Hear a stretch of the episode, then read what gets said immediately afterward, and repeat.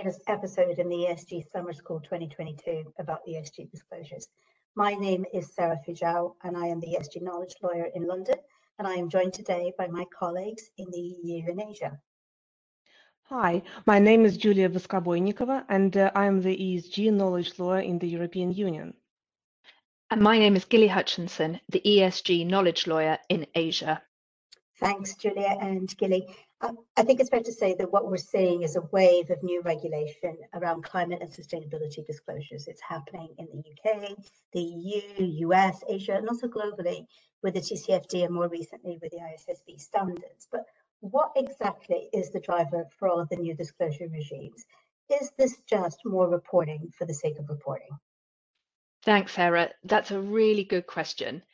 The short answer is that no, the new climate and sustainability disclosure regimes, which we're seeing developing in different markets globally, should not be seen as just reporting for the sake of reporting. In order for the world to reach net zero, there is a massive funding gap in that the amount of money that is needed to get us to net zero quickly is absolutely huge. It is in the trillions of dollars every year. That should tell you that we have a big problem on our hands, but also significant opportunities for corporates and the financial sector. However, in order for investors to redirect capital to the net zero transition, they're calling out for more transparent, comparable, and reliable data. At present, the lack of ESG data is seen as a major obstacle to investors' ability to deploy capital at scale to the net zero transition. Therefore, investors are really driving the, the, the need for change. Also, policymakers have decided that the best way to bring about change quickly is to use the financial system. So, policy initiatives are designed to encourage the reallocation of capital away from carbon intensive and unsustainable activities to much more sustainable activities. So, effectively, rewiring the economy. Governments and regulators are therefore pushing forward with disclosure regulations in the EU and the UK and albeit to a lesser extent, Asia and the US. We're also seeing the shift from voluntary standards, most notably the TCFD, to an increasing number of mandatory disclosure regimes, largely due to the fact the voluntary standards were not being taken on board by enough organizations to drive meaningful change. Here in Asia, regulators, our clients, and our teams are watching developments in the UK and the EU, predominantly because the EU continues to be a frontrunner and a fairly decent indication of how things are likely to unfold in other parts of the world. And we'll be speaking about developments of disclosure regimes in certain Asia markets in a separate podcast.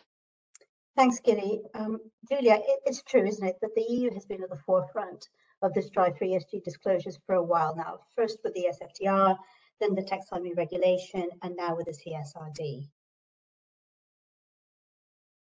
Thanks, Sara. Yes, that, uh, that is absolutely right. The EU strongly believes that a clear and consistent disclosure framework is critical to the net zero transition. It is a core part of the European Green Deal. Let's see how main pillars of EU disclosure regime define their goals. The taxonomy regulation establishes the criteria for determining whether an economic activity is environmentally sustainable and defines the key six environmental objectives at a high level. The intention is to enable direct comparisons between companies and inform investors on the social and environmental impact of the business. The Sustainable Finance Disclosure Regulation, or SFDR, uh, lays down rules for financial market participants and financial advisors related to integration of sustainability risks and consideration of adverse sustainability impacts of their processes and the provision of sustainability-related information with respect to financial products. Its goal is to reduce information asymmetries at investor level by harmonizing ESG disclosure standards regarding the integration of ESG risks and factors. European Parliament and Council have just reached political agreement on the CSRD, which require a wide range of corporates and financial firms to disclose their net zero business plans and report under new sustainability reporting standards. The CSRD makes it clear that the disclosure of sustainability information is a prerequisite for reorienting capital flows towards sustainable investment. The European Commission also highlighted that companies would benefit from such reporting by increasing their understanding of climate risks and opportunities within the companies, diversifying investor base, creating a lower cost of capital, and by improving dialogue with the stakeholders. Sara, and what is the situation like in the UK? Is it the same or it is going in different direction? Thanks, Julia. I mean, the UK's disclosure regime is also motoring on at full speed. We already have mandatory TCFD reporting for listed companies and large private companies and LLPs. And the government is planning to introduce a new regime called the um, Sustainability Disclosures Requirements, or SDR for short, which will include mandatory transition plans, a UK green taxonomy, as well as plans to incorporate the ISSB sustainability disclosures into UK uh, law, obviously once those have been finalised by the ISSB. All this is closely tied in with the UK's own net zero targets and strategy. But let's take a step back. I think that perhaps two key takeaways from everything that we've just said just, just now is one, that the current wave of climate and sustainability disclosure regimes we're seeing at the moment is not just reporting for the sake of reporting, and also should not be treated as just a tick box compliance exercise. It's a direct response to investors globally asking for better, more comparable and reliable information. Why? So that they can redirect capital to the net zero transition. And two, that the science of climate change is clear that the greenhouse gas emissions are still increasing and that time is running out to take action. But not to end on a negative note, because we are still in time. We just need to get our skates on, so to speak.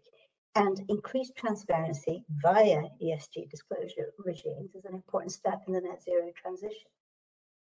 Thank you for listening. And uh, by all means, please keep a lookout for the other podcasts in our ESG Summer School 2022.